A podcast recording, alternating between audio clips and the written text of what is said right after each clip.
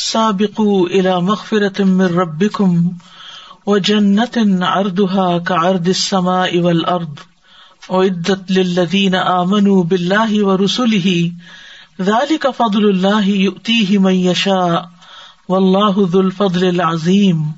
اپنے رب کی بخشش اور اس جنت کی طرف ایک دوسرے سے آگے بڑھو جس کی چوڑائی آسمان اور زمین کی چوڑائی کی طرح ہے. وہ ان لوگوں کے لیے تیار کی گئی ہے جو اللہ اور اس کے رسولوں پر ایمان لائے.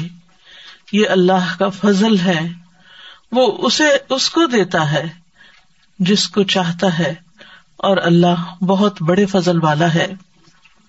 تو بات یہ ہو رہی تھی کہ دنیا کی زندگی جو ہے وہ ایک دھوکے کا سامان ہے، لعب ہے، لہو ہے، زینت ہے، تفاخر ہے، تکاثر ہے. تو پھر انسان کو کیا کرنا چاہیے؟ پھر کرنے کا کام کیا ہے؟ اگر ہمیں دنیا میں دل نہیں لگانا، دنیا کو صرف ضرورت سمجھنا ہے، تو پھر ہماری اتنی ساری صلاحیتیں جو ہیں، جو ہمیں اللہ تعالیٰ نے وسائل دیے ہیں، جو ریسورسز دیے ہیں، ان سب کو کس کام میں لگانا چاہیے؟ تو اس کے لیے ہمیں طریقہ کار بتایا گیا کہ سابقو، سبقت کرو، آگے بڑھو. سابقو کا لفظ جو ہے یہ سباق سے ہے، سبق یسبق سبقن، جس کا مطلب ہوتا ہے دوڑ لگانا، آگے جانا. اور سابقو فاعلو کے وزن پر دوڑ میں ایک دوسرے سے آگے بڑھنا، یعنی آگے بڑھو، دوڑ لگاؤ اور یہاں کمپیٹ کرو. دنیا کے معاملے میں ایک دوسرے کا مقابلہ کرنے کی بجائے کس معاملے میں آگے بڑھو؟ آخرت کے معاملے میں. الا مغفرۃ من ربکم، اپنے رب کی بخشش کی طرف، یعنی اسباب مغفرت کی طرف بڑھو. وجنۃ، اور جنت کی طرف، جنت کی طرف دوڑ لگاؤ. دنیا تو فانی ہے، دنیا کو تو زوال ہونا ہے، دنیا ہی کے لیے کیوں اپنا آپ کھپا رہے ہو کہ اپنی زندگی، صحت اور اپنی طاقتیں اور اپنے سارے وسائل صرف یہی کے لیے کیوں لگائے چلے جا رہے ہو؟ ان کو آخرت کے لیے بھی لگاؤ، جنت کے لیے لگاؤ. کیسی ہے وہ جنت؟ وہ نعمتوں بھری جنت، دار النعیم، عرضھا کا عرض السماء والارض، جس کا پھیلاؤ، جس کی وسعت آسمان اور زمین جیسی ہے. جنت کی وسعت کو اور دنیا کے مقابلے میں، دنیا میں آپ دیکھیں کہ زمین پہ ہم رہتے ہیں تو زمین کا بھی کتنا حصہ ہمارے پاس ہے، کس کے مالک ہیں ہم. اور جن کے پاس گھر اپنا نہیں ہو تو کسی بھی چیز کے مالک نہیں. تو اس سے کمپیئر کرو اس جنت کو کہ جس کی وسعت، جس کی چوڑائی، جس کی فراخی جو ہے وہ آسمان اور زمین کے برابر ہے. کون ناپ سکتا ہے آسمانوں کو اور کون ناپ سکتا ہے زمین کو؟ یعنی بیانڈ یور امیجینیشن. اب بجائے اس کے کہ اس بات پہ غور کیا جاتا اور اس کی عظمت اور وسعت سے دل بھر جاتا اور اس پہ ہم واو کہتے کہ اتنی بڑی جنت ملے گی. بعض لوگوں نے کہا کہ اچھا، اگر آسمانوں اور زمین میں جنت ہے تو پھر جہنم کہاں ہے؟ تو بات یہ ہے کہ اللہ سبحانہ تعالیٰ نے ہمیں یہی آسمان اور زمین دکھائے ہیں جس سے ہم ایک بات سمجھانے کی کوشش کی ہے. کس نے کہا کہ اللہ کی تخلیق میں صرف زمین و آسمان ہی ہے اور اس کے بیانڈ کچھ نہیں؟ یہ تو ہماری عقل چھوٹی ہے نا. اللہ نے ان زمین و آسمان کے علاوہ کیا کچھ نہیں بنا رکھا، وہ تو ہم تصور بھی نہیں کر سکتے. اعدت للذین آمنوا باللہ ورسلہ، تیار کی گئی ہے ان لوگوں کے لیے جو اللہ اور اس کے رسولوں پر ایمان لائے. یعنی اس جنت میں جانے کی سب سے پہلی، فرسٹ اینڈ فارموسٹ شرط اور کنڈیشن کیا ہے؟ اللہ اور اس کے رسولوں پر ایمان لانا، ایسا ایمان جیسا کہ ایمان لانے کا حق ہے. اور صرف ایک رسول پر نہیں، سارے رسولوں پر. ذالک فضل اللہ یؤتیہ من یشاء، یہ اللہ کا فضل ہے، عطا کرتا ہے جس کو وہ چاہتا ہے، اور اس کی مشیت حکمت کے ساتھ ہے. وہ جس چیز کو کرنے کا ارادہ کرتا ہے وہ ایسے ہی ہیپزرڈ نہیں کرتا، اس کے پیچھے اس کی گہری حکمت ہوتی ہے. تو یہ اللہ کا فضل ہے، یعنی جنت سراسر اللہ کا فضل ہے جو اللہ نے اپنے بندوں کے لیے تیار کر رکھا ہے. یعنی کوئی بھی شخص اپنے عمل کی بنا پر اس جنت کو نہیں خرید سکتا، اس جنت کو حاصل نہیں کر سکتا، یہ اللہ ہی کا فضل ہے. اور پھر جنت میں بھی داخل کون ہوگا؟ جس کے لیے اللہ چاہے گا. یؤتیہ من یشاء، کوئی یہ کلیم نہیں کر سکتا کہ میں نے ساری زندگی عبادت کی ہے اس لیے جنت میرا حق ہے. نہیں, اگر کوئی یہ کہے کہ میں اپنے اعمال کی بنا پہ جنت میں داخل ہونا چاہتا ہوں, اور ایسا شخص ہوگا بھی, تو اس کے سارے عمل ترازو کے ایک پلڑے میں رکھ دیے جائیں گے اور دوسری طرف صرف ایک نعمت رکھ دی جائے گی. تو نعمت والا پلڑا پھر بھی جھک جائے گا کہ ہم ساری زندگی کی محنتوں عبادتوں کو اگر اکٹھا کر لیں تو اس سے ہم ایک نعمت کا بھی شکر ادا نہیں کر سکتے جو بن مانگے اللہ نے ہمیں دی. صرف دیکھنے کی نعمت ہی کو دیکھی, سننے کی, بولنے کی, سونگنے کی, ٹچ کرنے کی, اور اتنی نعمتیں وَإِن تَعُدُّوا نِعْمَتَ اللَّهِ لَا تُحْصُوهَا, جن کو تم شمار بھی نہیں کر سکتے.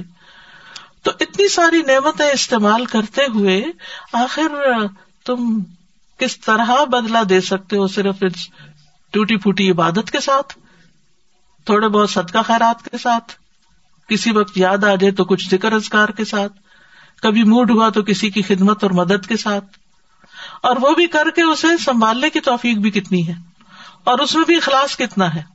جو ہم کرتے ہیں وہ بھی خالصتاً اللہ کے لیے کتنا کرتے ہیں, اور اس میں دیگر اغراض اور نیتیں کہاں کہاں چھپی ہوئی ہوتی ہیں, اور وہ آخرت کے لیے کتنا کرتے ہیں. ہم بہت سی عبادت تو مزید دنیا ہی کمانے کے لیے کرتے ہیں, دعائیں اذکار اور یہ سب کچھ, تاکہ ہماری دنیا کی حفاظت ہو جائے, ہماری دنیا کی مشکلات حل ہو جائیں, ہمیں آخرت کی مشکلات یاد نہیں ہے نا, اس لیے سارا فوکس ہی دنیا پر رہتا ہے. ٹھیک ہے, دنیا میں ہمیں رہنا ہے, عافیت کے ساتھ رہیں, لیکن دنیا کی کوئی مشکل آخرت کے مقابلے میں کوئی مشکل ہے ہی نہیں. اصل مشکلات تو آخرت میں شروع ہوں گی. فَذَلِكَ فَضْلُ اللَّهِ يُؤْتِيهِ مَن يَشَاءُ وَاللَّهُ ذُو الْفَضْلِ الْعَظِيمِ, اور اللہ بہت بڑے فضل والا ہے, یعنی اللہ کا فضل بیانڈ ہماری امیجنیشن ہے. اور سب سے بڑا فضل کیا ہے کہ اس نے ہمیں ایمان عطا کیا, پھر اس سے ایمان اور اپنی پہچان کے ساتھ ساتھ ہمیں اس نے قرآن دیا. الرحمن علم القرآن, اس قرآن کے ذریعے ہمیں سیدھی راہ ملی, ہمیں کیا کرنا چاہیے اور کیا نہیں کرنا چاہیے وہ اسی کے ذریعے ہمیں پتہ چلا. اور پھر ہمیں جنت کی پہچان کرائی, جہنم کی پہچان کرائی. تو ہمیں کرنا کیا چاہیے؟ دیر نہیں کرنی چاہیے, کیونکہ ہمیں عمر اور صحت اور کسی بھی چیز کا بھروسہ نہیں ہے کہ ہمارے ساتھ کیا ہوتا ہے.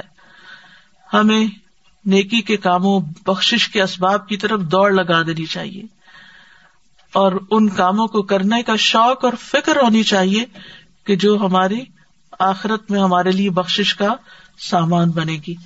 اس لیے صرف یہ نہیں کہ جب دل چاہا, جب موڈ آیا کچھ کر لیا, نہیں, بلکہ کس چیز کا مطالبہ کیا گیا ہے؟ مسابقت کا, مقابلے کا, آخرت کے لیے بھاگ دوڑ کا, اور مغفرت کے اسباب تلاش کرنے کا. اور مغفرت کے اسباب میں سے سب سے پہلا سبب تو خود مغفرت مانگنا ہی ہے, یعنی اللہ سے بخشش کا سوال کرنا کہ یا اللہ مجھے بخش دے, اور یہ بخشش طلب کرتے رہیں.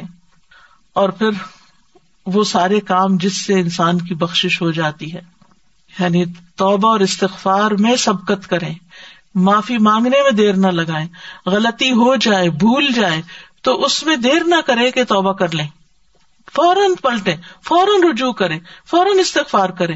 دل کے اوپر پہلا خیال جو آئے کہ میں نے ٹھیک نہیں کیا تو بس پھر دیر نہ لگائیں, اپنی غلطی کے اوپر ڈٹے نہیں, اپنی غلطی کے اوپر جمے نہیں, اپنی غلطی کو غلطی مان لیں, اس کی توجیحات نہیں کریں, اس کے پیچھے لاجک نہیں دیں, اور گناہ کے بعد فوراً توبہ کریں, کیونکہ توبہ ہے ہی ان لوگوں کے لیے جو غلط کر لیتے ہیں تو پھر فوراً اللہ کی طرف لوٹتے ہیں. انما التوبۃ علی اللہ للذین یعملون السوء بجہالۃ ثم یتوبون من قریب, توبہ جس کا قبول کرنا اللہ کے ذمہ ہے صرف ان لوگوں کے لیے ہے جو جہالت سے برائی کرتے ہیں, بھول چوک سے کر جاتے ہیں اور پھر جلد ہی توبہ کر لیتے ہیں, قریب سے ہی توبہ کر لیتے ہیں. یہی وہ لوگ ہیں جن پر اللہ مہربان ہو جاتا ہے, اور اللہ ہمیشہ سے سب کچھ جاننے والا, کمال حکمت والا ہے. رسول اللہ صلی اللہ علیہ وسلم نے فرمایا, بائیں طرف والا فرشتہ 6 گھڑیاں مسلمان گناہگار بندے سے اپنا قلم اٹھائے رکھتا ہے. اگر وہ شرمندہ ہو اور اللہ سے اس گناہ کی بخشش مانگے تو وہ قلم رکھ دیتا ہے, ورنہ ایک گناہ لکھ لیتا ہے. تو یہ بھی اللہ تعالیٰ کی کتنی بڑی رحمت ہے. اور پھر یہ کہ دن رات توبہ کا دروازہ کھلا ہے. کسی وقت بھی بند نہیں ہوتا، ہر روز توبہ کی جا سکتی ہے۔ اللہ سبحانہ وتعالی رات کے وقت اپنا ہاتھ پھیلاتا ہے تاکہ دن کا گناہگار توبہ کر لے، اور دن کو اپنا ہاتھ پھیلاتا ہے تاکہ رات کا گناہگار توبہ کر لے، یہاں تک کہ سورج مغرب سے طلوع ہو جائے۔ ہر روز کہاں سے طلوع ہوتا ہے؟ مشرق سے ہوتا ہے، یہاں تک کہ مغرب سے طلوع ہو جائے، پھر توبہ قبول نہیں ہوگی۔ اور پھر حسن بصری کہتے ہیں کثرت سے استغفار کیا کرو، اپنے گھروں میں، اپنے دسترخوانوں پر، یعنی کھانا کھاتے ہوئے بھی، کہ ہم اتنی نعمتیں کھا رہے ہیں اور اس کے مقابلے میں ہم اللہ کی عبادت کے لیے کیا وقت نکالتے ہیں، بندوں کی خدمت کے لیے کیا کرتے ہیں۔ تو اپنے دسترخوانوں پر، اپنے راستوں پر، بازاروں میں، مجلسوں میں، جہاں کہیں بھی تم ہو، تمہیں نہیں معلوم کہ کہاں بخشش نازل ہو جائے، کہاں بخشش مل جائے، کون سی بخشش قبول ہو جائے۔ پھر اسی طرح ایسے کام کرنے چاہیے، مغفرت کے اسباب بننے والے اعمال کرنے چاہیے، جیسے ان الحسنات یذہبن السیئات، جب خطا ہو جائے تو اس کے بعد کوئی نیکی کا کام کرے، ایکسٹرا صدقہ خیرات کرے، ذکر اذکار کرے، اللہ سے رو کے معافی مانگے۔ حدیث میں بھی آتا ہے اتبع السیئۃ الحسنۃ تمحہا، برائی کے پیچھے نیکی لیا وہ اس کو مٹا دے گی۔ پھر اسی طرح اگر کوئی بڑا گناہ ہو گیا ہے، اچھی طرح وضو اور 2 نفل جس میں اپنے نفس سے کوئی بات نہ کی جائے، خشوع کے ساتھ۔ پھر اسی طرح تکلیف میں وضو کرنا جو ہے یہ بھی گناہوں کو مٹانے کا سبب ہے۔ فرض نمازیں، وہ مثال جو دی گئی نا کہ کسی کے دروازے پہ نہر اور 5 دفعہ نہائے، تو یہ 5 دفعہ اپنے گناہوں کو دھونا ہے۔ جمعہ کی نماز، آدھی رات کو نماز یعنی تہجد پڑھنا، پھر اسی طرح خاص توبہ کے نفل پڑھنا، صدقہ کرنا، صدقہ کرنا جو ہے وہ گناہوں کو مٹا دیتا ہے۔ پھر مجالس ذکر میں شرکت کرنا، ذکر کی مجلسوں میں شرکت کرنا۔ رسول اللہ صلی اللہ علیہ وسلم نے فرمایا جب کوئی جماعت اکٹھی ہو کر اللہ کا ذکر کرتی ہے اور اس سے اس کا مقصد صرف اللہ کی رضا ہوتی ہے، تو آسمان سے ایک منادی آواز لگاتا ہے تم اس حال میں کھڑے ہو کہ تمہارے گناہ معاف ہو چکے ہیں اور تمہارے گناہ نیکیوں میں بدل چکے ہیں۔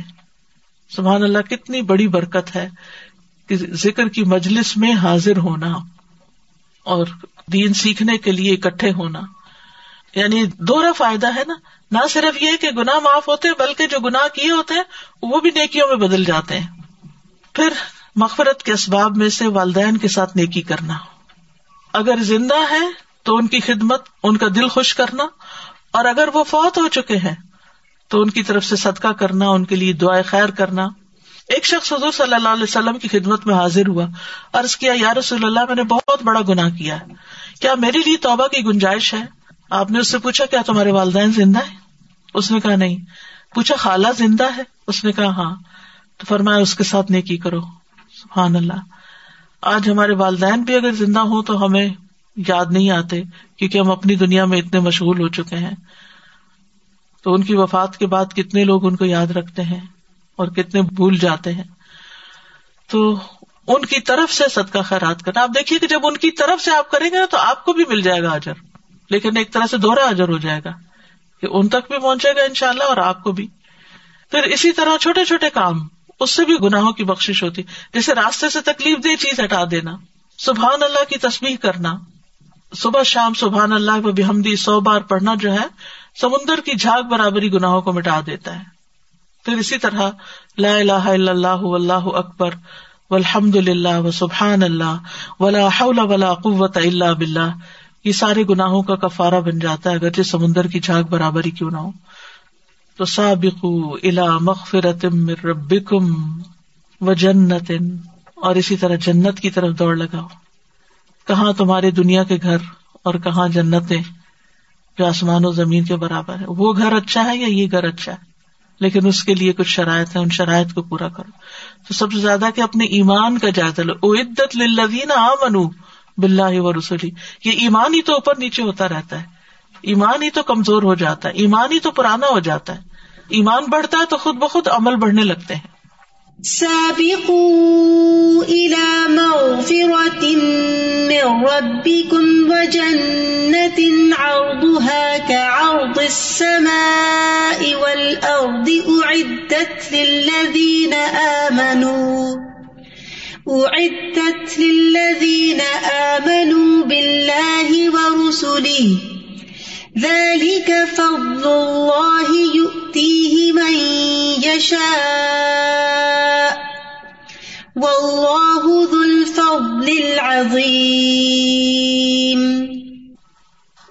استاد میں سوچ رہی تھی کہ ابھی جیسے ہم نے لاسٹ ٹائم ہم نے پڑھا تھا کہ جو کوالٹی ہم اسپینڈ کرتے ہیں وہی کوالٹی ہمیں واپس ملتی ہے، یعنی جس کوالٹی کا ہم صدقہ کریں گے بے شک اسی کوالٹی کی چیز واپس ملتی ہے، ظاہر ہے جو دیں گے وہی ملے گا نا۔ بالکل، تو میں وہی سوچ رہی تھی کیونکہ جو ہمارے معاشرے میں عام ہے کہ لوگ بولتے ہیں کہ بڑھاپے میں عبادت کریں گے، تو پوری جوانی وہ لوگ پوری دنیا میں لگاتے ہیں اور بڑھاپے میں تو ہماری کوالٹی کیا رہ جاتی ہے اس ٹائم؟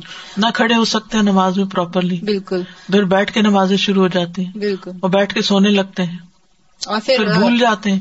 اس کا اگزامپل جو ہم نے سورہ بقرہ میں آج پڑھ رہے تھے، مریم السلام کی والدہ نے اپنی بیٹی کو اللہ کے راستے میں فی سبیل اللہ ان کو قربان کر دیا کہ میں اپنے لیے ان سے کچھ نہیں چاہتی، تو ہمیں بھی وہ اگزامپل لینے چاہیے، جو کوالٹی ہمیں اپنی بڑھانی ہے تو ہم جو دنیا میں لگے ہوئے ہیں ہم وہاں سے ہٹ کے تھوڑا اب یہاں سوچیں، کیونکہ ہم تو تعلیم علم لے رہے ہیں جو ساری چیزیں ہیں اور یہ ہونے والی ہے، تو وہاں جو کوالٹی ہوگی وہ بڑی جی ہاں۔ اگر دیکھا جائے ہم سب کہتے تو ہیں آخرت، لیکن اپنے لیے اور اپنے بچوں کے لیے ان کو کس چیز کے لیے زیادہ تیار کر رہے ہیں؟ میں نہیں کہتی کہ دنیا کے لیے تیار نہیں کرنا چاہیے، انہوں نے دنیا میں رہنا ہے، انہیں دنیا کے لیے تیار کرنا ہے، لیکن کیا اس درجے کا یا اس سے بڑھ کر آخرت کے لیے بھی تیار کر رہے ہیں؟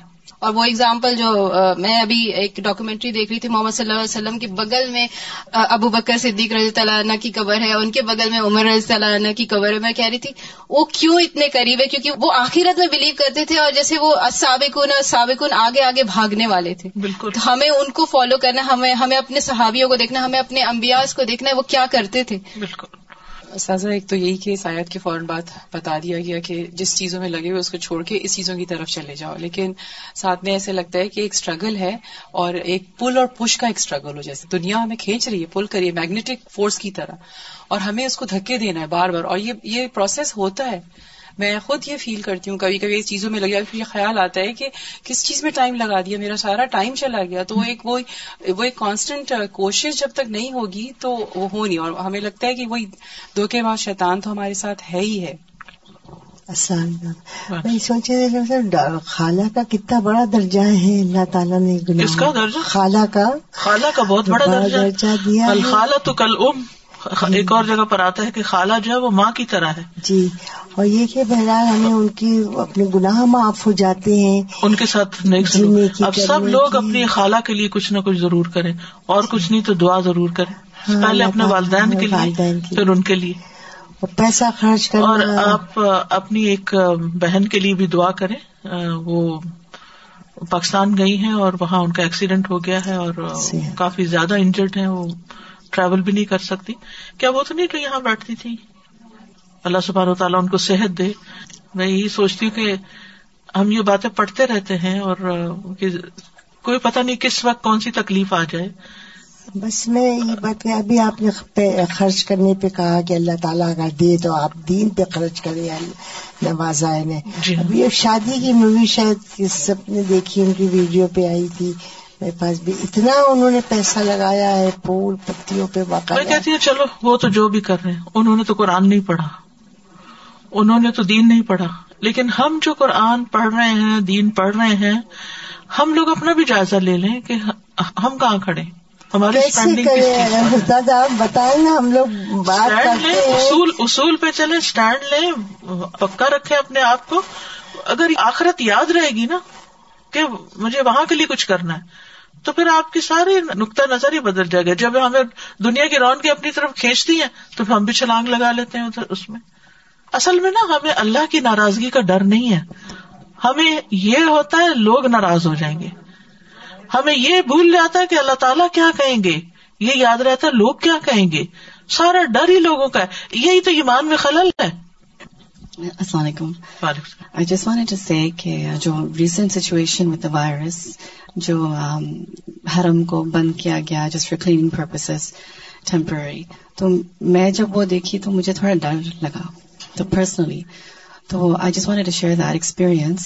So when I reflected, when I was looking at a live presentation وہاں کا کعبے کا، تو وہاں پہ بالکل خالی تھا، مجھے ایسا ڈر لگا کہ اگر اللہ چاہا تو کوئی بندہ پاس بھی نہیں آ سکتا، right, the Kaaba whatever the reasons are. تو I was reflecting now، آپ جب بتا رہے تھے کہ توبہ کے دروازے بند ہوتے ہیں تو اتنا مجھے ایک سملیرٹی لگی کہ دنیا والوں نے روک دیا تو ہم اس چیز سے محروم ہو گئے، ہم کعبے کی طرف جا نہیں سکتے. تو میں نے جب دیکھا تو میں نے آئی پریڈ رائٹ اوے کہ اللہ مجھے پلیز اپنے گھر بلا لے، وہاں پہ مجھے جانا ہے، کوئی روکے نہ ہم کو، کیونکہ وی ٹیک دس فار گرانٹیڈ کہ چلو نیکسٹ ایئر کر لیں گے عمرہ، نیکسٹ ایئر کر لیں گے حج. اللہ ہی جانتا ہے جب اللہ کا بلاوا آتا ہے بالکل وہاں کے لیے بھی اور بھی نیکی کے جو مواقع ہیں اللہ ہماری رکاوٹیں دور کر دیں تاکہ ہم ان سے محروم نہ رہیں. وہاں جا کے بھی بخشش ہوتی ہے اور قرآن کلاسز میں آ کے بھی اللہ کے فضل سے ہوتی ہے، جو اس وقت میسر ہے اس سے فائدہ اٹھا لینا چاہیے. Right, this is the time, this is the time, بالکل ٹائم سے اور وقت سے. سادہ ایک چھوٹی سی بات میں شیئر کرنی تھی کہ مجھے پہلے بہت ایک دفعہ وہ تھا کہ جسے میرے پاس نا گولڈ کا کڑا ہونا چاہیے، مجھے کوئنسیڈنٹلی ایسے وہ پیسے مل گئے تو مجھے تھا کہ میں کروں. تو میں نے فرسٹ ٹائم اس وقت آپ کا لائیو لیکچر تھا اور میں نے وہ مطلب ایکسٹرا ویسے پیسے ملے تھے سیلری میں، تو بونس جیسے کہتے ہیں، تو میں نے اس کے لیے رکھا. تو مجھے شوق تھا، تو فرسٹ ٹائم مجھے موقع ملا آپ کی لائیو کلاس اٹینڈ کرنے کا، وہ دبئی میں. تو اس وقت میں کچھ اسی طرح کی آیات چل رہی تھی اور I was listening to those آیات اور میں آپ کو کنٹینیوسلی ایسے آبزرو کر رہی تھی. تو میں نے کہا فورگیٹ اباؤٹ دا کڑا، میں نے کہا اتنا knowledge, no jewellery, no make up, no nothing. تو مجھے اپنی اس سوچ پہ اتنی شرمندگی ہوئی اور الحمدللہ اس دن سے لے کر الحمدللہ ان چیزوں سے ایسا وہ ہوتا نا کہ like you don't absolute, I don't like it at all. تو میں سوچتی کہ واقعی ایسی گیدرنگ میں اور ایسے لوگوں کو اپنا جیسے ہوتا ہے نا رول ماڈل بنانے میں کہ جو وہ کہہ رہے ہیں اور وہ جو خود پریزنٹ کر رہے ہیں، how much we are listening and understanding and following, کہ یہاں بیٹھ کے باتیں کر کے تو I mean it's fine, but how we are implementing what you are teaching us, that I think it's makes a lot of difference. اور اس سے زندگی اتنی آسان ہوئی کہ جیسے آپ نے کہا نا کہ خاوند پہ کوئی بوجھ نہیں ہے ابھی الحمدللہ. بس اعتدال میں رہیں، ہر چیز یعنی کہ بالکل ختم نہ کر دیں، اعتدال میں رہیں. سبحانک اللہم و بحمدک، اشہد ان لا الہ الا انت، استغفرک و اتوب الیک. السلام علیکم و رحمۃ اللہ وبرکاتہ. اعوذ باللہ من الشیطان الرجیم، بسم اللہ الرحمن الرحیم. اعلموا انما الحیاۃ الدنیا لعب ولہو وزینۃ وتفاخر بینکم وتکاثر فی الاموال والأولاد كمثل غيث أعجب الكفار نباته ثم يهيج فتراه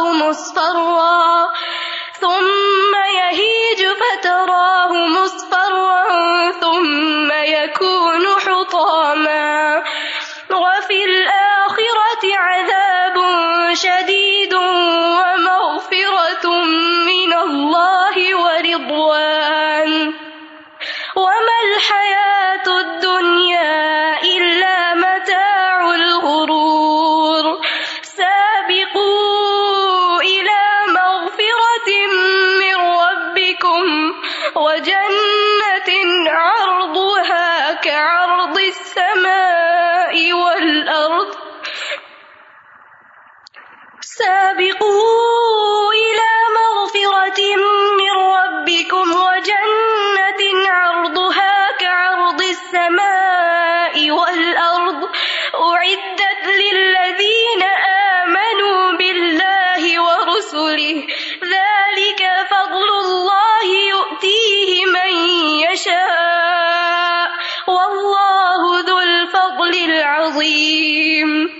ما أصاب من مصيبة في الأرض ولا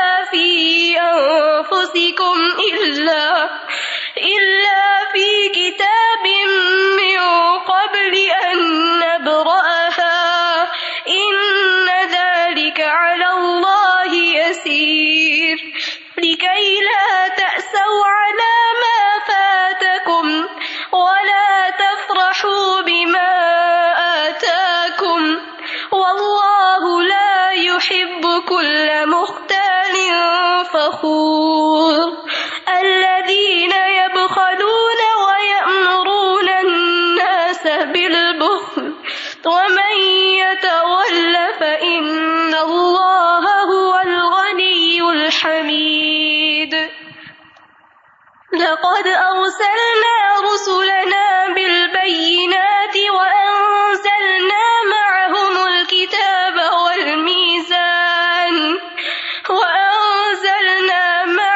الكتاب والميزان ليقوم الناس بالقسط وأنزلنا الحديد فيه بأس شديد